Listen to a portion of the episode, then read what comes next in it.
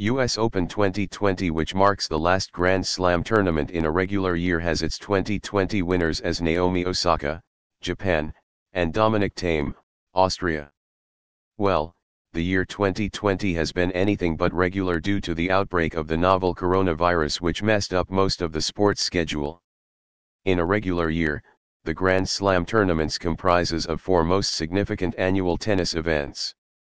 It usually kick-start from Australia, Australian Open, around mid-January, moves on to French Open from end of May to early June, accelerates to the Wimbledon, England, mostly in June, July and ends as US Open played in August to September. This is the annual schedule of the majors from east to west.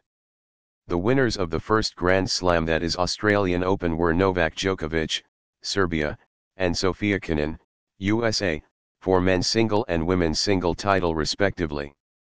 Due to the pandemic the Wimbledon was cancelled which is played during summer and the French Open was pushed from spring to autumn that is it is now scheduled to be held from September 21 this year.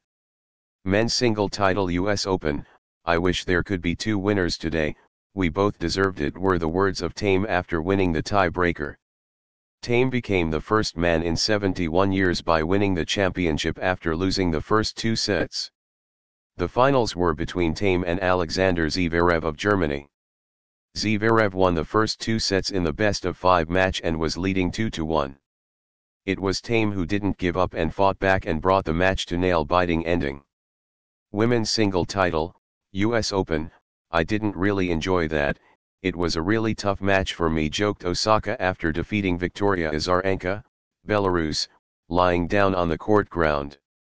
Osaka's journey to hold the trophy was pretty difficult as she was initially losing the first two sets just like Thiem. She too had to battle hard to win the title. In 2018, Osaka defeated Serena Williams and became the first Japanese player to win the US Open singles title.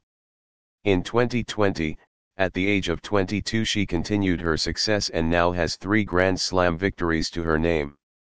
Cubs, a lot of training and hard work goes into any sport but what matters is the true sportsmanship.